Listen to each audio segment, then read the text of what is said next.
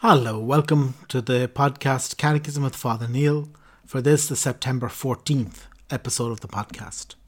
Today we'll be looking at numbers 2150 through 2159 of the Catechism. 2. Taking the name of the Lord in vain. 2150. The second commandment forbids false oaths. Taking an oath or swearing is to take God as witness to what one affirms. It is to invoke the divine truthfulness as a pledge of one's own truthfulness. An oath engages the Lord's name. You shall fear the Lord your God. You shall serve him and swear by his name. 2151.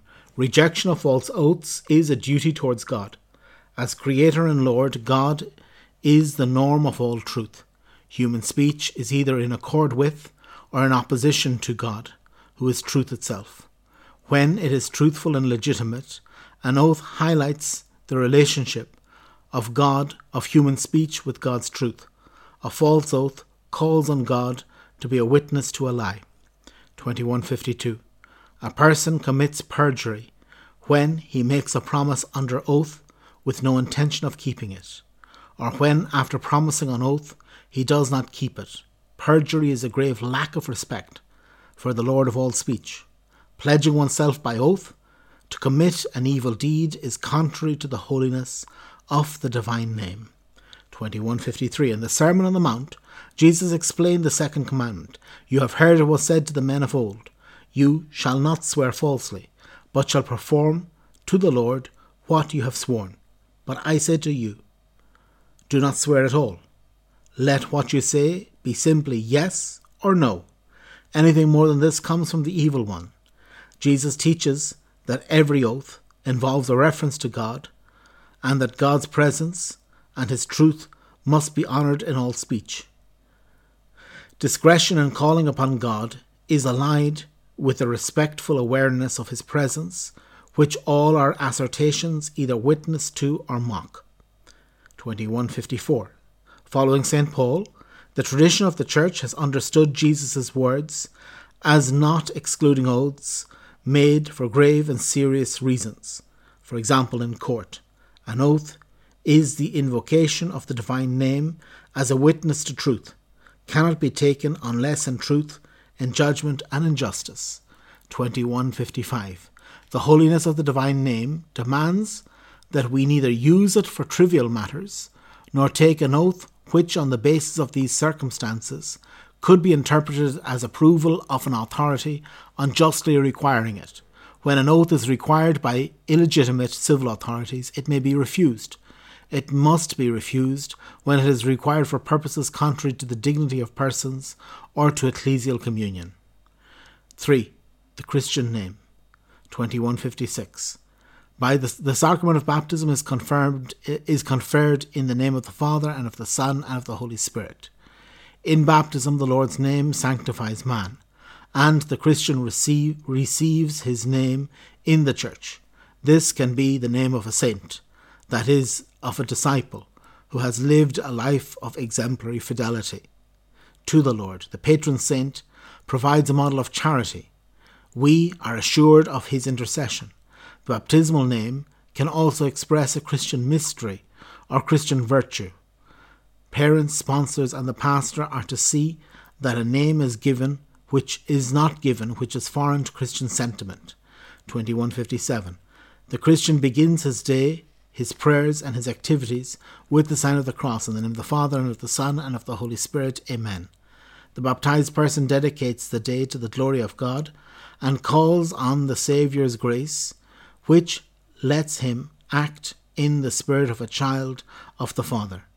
The sign of the cross strengthens us in temptations and difficulties.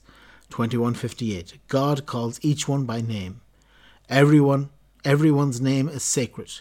The name is the icon of the person. It demands respect as a sign of the dignity of the one who bears it. 2159. The name of what the name one receives is a name for eternity. In the kingdom, the mysterious and unique character of each person, marked with God's name, will shine forth in splendour. To him who conquers, I will give a white stone with a new name written on, on the stone, which no one knows except him who receives it. that I looked, and behold, on Mount Zion stood the Lamb, and with him a hundred and forty four thousand, who had the, his name and his father's name written on their foreheads. Okay, so we finished this um, this second commandment uh, today, looking at the not taking the name of the Lord in vain, and so we have this. Um, uh, we continue with this whole thing of of taking oaths. That uh, is something that um, shouldn't be done lightly. The church has recognized that on occasion it is possible, like if you're in a legitimate court case, and in you know only if it's done legitimately, uh, but that there is not a problem in taking an oath then, um, but that this is uh, important. Really, it's everything I was saying yesterday. I'm not going to repeat myself from yesterday, but just to say that this is uh, an important aspect that uh, we shouldn't take oaths lightly, and that we need to. Um, and obviously, if we take an oath, we, we tell the truth. I mean, that's that goes for for, for granted.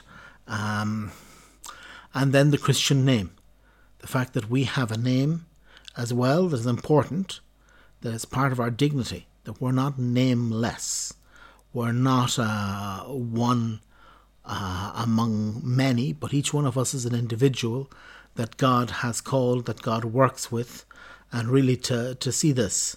And so we're called to um, uh, to see that uh, really the Lord is working a history with us. That's why this last part was speaking about the baptismal name, that everybody is called by name God calls you by name. He doesn't just call everybody in general. He doesn't just issue uh, a thing with uh, fill in the blank and you can put your own name there.